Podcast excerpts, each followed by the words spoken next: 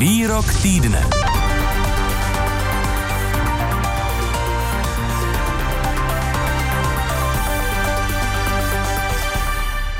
Předseda končící poslanecké sněmovny Radek Vondráček z Hnutí Ano včera navštívil Miloše Zemana na jednotce intenzivní péče ústřední vojenské nemocnice v Praze na prezidentovu zprostředkovanou žádost a byl prý přesvědčen o tom, že nemocnice o věci věděla.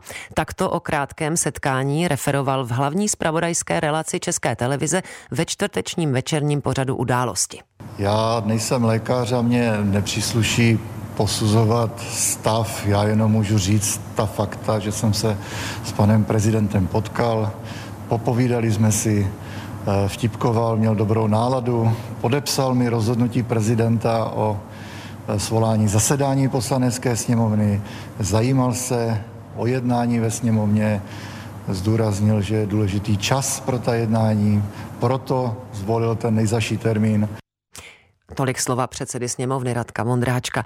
Tím nejzaším termínem pro ustavující schůzi nové sněmovny je 8. listopad, tedy 30. den po skončení voleb. Dotyčné rozhodnutí o jejím svolání podle Vondráčka prezident osobně podepsal. I to ale řada lidí spochybňuje a internet je plný amatérských grafologických rozborů, které mají dokazovat, že nejde o autentický prezidentův podpis. Za chybu označil návštěvu Vondráčka u prezidenta i předseda vlády a Vondráčkův stranický šéf Andrej Babiš. Vondráček měl podle něj zohlednit, že situace kolem prezidentova zdraví je vyhrocená. A my jsme teď ve spojení s místopředsedou Horní komory parlamentu, senátorem Jiřím Oberfalcerem z ODS. Dobré odpoledne. Dobré odpoledne. Pane senátore, co říkáte návštěvě předsedy sněmovny u prezidenta v ústřední vojenské nemocnici? A jak rozumíte důvodu, proč se e, s prezidentem vůbec sešel sněmovna, by se přeci podle ústavy e, sešla i bez onoho prezidentova podpisu? Eh, to máte pravdu, to rozhodnutí nebylo z hlediska dalšího vývoje událostí nezbytné. Já v něm čtu spíš doklad toho, že pan prezident eh, je eh, přivědomý a že se rozhoduje. Takže jako důkaz toho, že prezident koná vzdor zdravotním omezením. Pokud opravdu pan prezident si přál návštěvu pana předsedy eh, Vondráčka, no tak eh, proti tomu těžko hmm. něco namítat.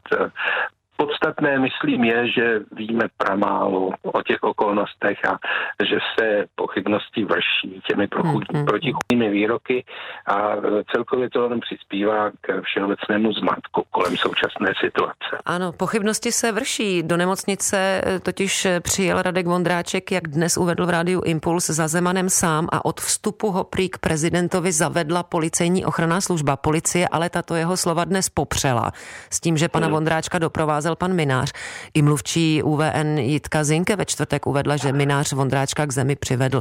Co tu podle vás pan Vondráček eh, předvádí de facto?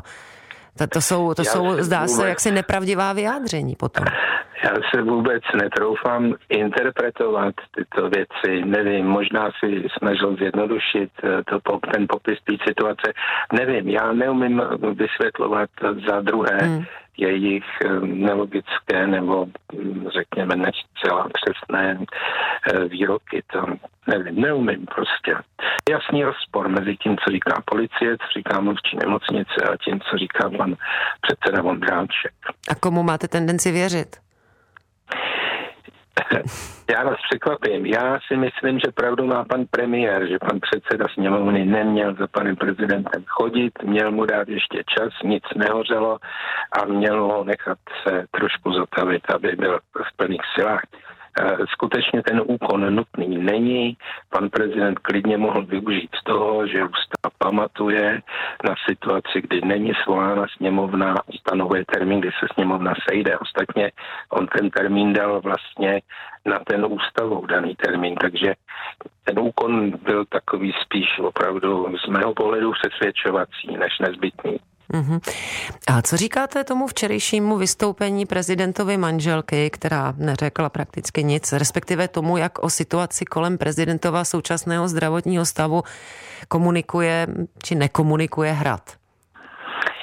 Eh, tak eh, rozdělím to tedy na dvě části. Vystoupení eh, manželky pana prezidenta v podstatě nemám co dodat. Je to osoba blízká, nejbližší. Samozřejmě má zájem, aby se její manžel léčil v klidu a nebyl vystavován tlaku veřejnosti, která pochopitelně je netrpělivá a chtěla by co nejdřív vědět, jak se věci mají. Tomuhle já rozumím a z hlediska jaksi rodinných vazeb příslušníka rodiny, nejbližší osoby si myslím, že žádá, aby byl prezident v klidu a aby zkrátka mu byla poskytnuta nějaká doba na zatavení. Takže proti a tomu nemám nic. Já bych měl z hradu, zásadní ano. námitky proti tomu, že nekomunikuje kancelář prezidenta, protože ta je vlastně jeho servisem, ta je orgánem, který by měl připravovat a vykonávat prezidentovi akty a měla by reagovat také na e, dotazy. Senát, jak víte, nebo přesně řečeno předseda Senátu se obrátil na kancelář s dotazem nikoli na diagnózu, ale prostě na okolnosti prezidentovi nemocní, nemoci, zda a kdy případně bude schopen vykonávat své pravomoci, protože zatím se nic neděje, ale ta kritická doba se blíží, eh, protože bude třeba pověřit někoho sestavením vlády a to už za pana prezidenta nikdo vykonat nemůže. Čili no a pane Oberfalcere, teď... Až k tomuhle dojde, jestli teda ten úkon bude skutečně způsobilý. To je jasné, ale e, zdá se, my teda nevíme, jestli už eh, Miloš Vystrčil nějaké informace dostal, spíš to vypadá, že se tak dosud nestalo. Budete jako senátoři iniciovat nějaké konkrétní kroky, které by vyjasnili, zda tedy prezident je či není schopen zastávat dál funkci hlavy státu a to v ten e, svůj hvězdný moment, kterým bude m, e, jmenování premiéra. Ehm, tak eh, pokud jde o informace, tak si myslím, že pan předseda eh, Senátu ještě asi žádné neobdržel, protože bychom to eh, my lidé z organizačního výboru věděli. Dneska, jak víte, předseda svolává tiskovou konferenci, takže tam se ho budeme moci zeptat, ale já jsem přesvědčen, že žádné konkrétní odpovědi nedostal. Co budeme dělat? No pakliže začne nastane situace, že se nebude nic dít, tak budeme muset eh, buď dát prostě k dispozici dvě možnosti. Buď eh, eh, zbavíme pana prezidenta výkonu pravomocí, anebo nás bude muset někdo přesvědčit, že je toho schopen. Hmm. Tam je ještě komplikace ta, že, že prezident nemá žádné lhuty, čili pokud on nebude konat po té, co se s ním sejde, tak, tak ale musí nám dát najevo, že nekoná, protože nechce konat a že chce ještě nějakým způsobem vyjednávat či zjišťovat situaci. Ale my to musíme vědět, že to je jeho vůle. A samozřejmě všechny akty, které bude pan prezident provádět, by se měly konat za nějakého objektivního svědectví. Mm-hmm. Čili buď by musel být přítomen nějaký straný úředník, nebo třeba zrovna předseda Senátu, anebo připustit třeba televizi českou, mm. aby zaznamenala ty věci, mm-hmm. protože takhle, že jeden člověk za ním přijde a s papírem, to by asi takhle do budoucna nešlo. Říká místo předseda Horní komory parlamentu senátor Jiří Oberfalcer z ODS. Děkujeme za váš čas naslyšenou. Děkuji za pozvání na Skype. A my teď budeme v tématu pokračovat s advokátem, ústavním právníkem a vysokoškolským pedagogem Zdeňkem Koudelkou, který se v uplynulých volbách ucházel o zvolení do poslanecké sněmovny jako dvojka jeho moravské kandidátky uskupení Trikolora strana soukromníků. Dobrý den vám přeji. Dobrý den. Eh, jak vy vnímáte tu současnou situaci kolem zdravotního stavu a způsobilosti prezidenta republiky vykonávat svou funkci? Dělá prezidentská kancelář dost, aby veřejnost měla relevantní informace? Tak vždycky lze namítnout, že lze poskytnout ještě více informací. To proti této větě nelze prostě říci, že už nelze poskytnout žádné další informace. Určitě lze tak eh, dobře, ale dělá podle vás teď v této chvíli dost, nebo ne? Měla by dělat víc?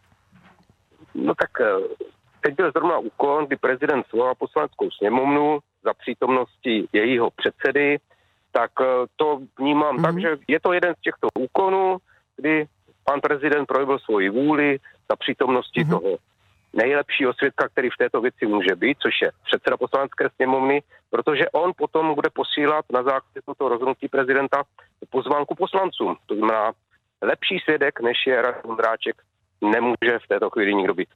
A jak vnímáte to, že se ústřední vojenská nemocnice, kde je prezident hospitalizován, distancovala jak od výroku mluvčího prezidenta Jiřího Ovčáčka, tak od prohlášení předsedy sněmovny Radka Mondráčka?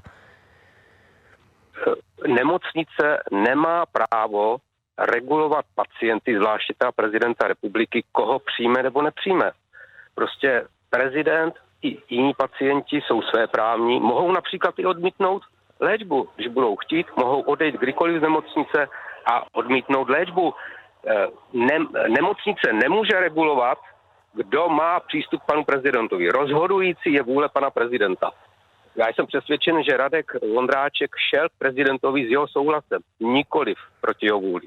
Čili a tou, prezidenta je určující. Čili tou návštěvou u prezidenta na jednotce intenzivní péče zjevně bezvědomí ošetřujícího lékaře podle vás nechyboval.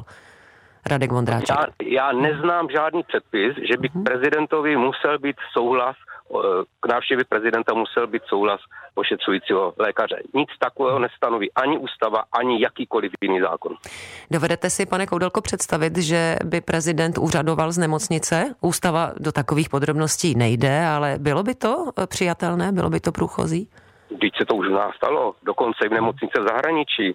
Václav Havel byl když měl problémy v Rakousku, v Innsbrucku byl hospitalizován, tak byl určitou dobu ve zvědomí, byl v operaci, no a poté úřadoval jednak z nemocnice v Innsbrucku a potom i z nemocničního ošetření mm-hmm. v České republice a bylo Čili to by... asi čtvrt, čtvrt roku, to tak to bylo. Čili by mohl eh, Miloš Zeman třeba i jmenovat eh, nového premiéra eh, z nemocničního lůžka? Přesně tak protože i Masaryk třeba jmenování ministru někdy řešil tak, že je jmenoval písemně, to znamená podepsal jmenovací dekret, to je určující. To slavnostní předání může být osobní, většinou to tak bývá, ale není to podmínkou. Mhm. Říká advokát, ústavní právník a vysokoškolský pedagog Zdeněk Koudelka. Děkujeme a naslyšenou. Naskanou.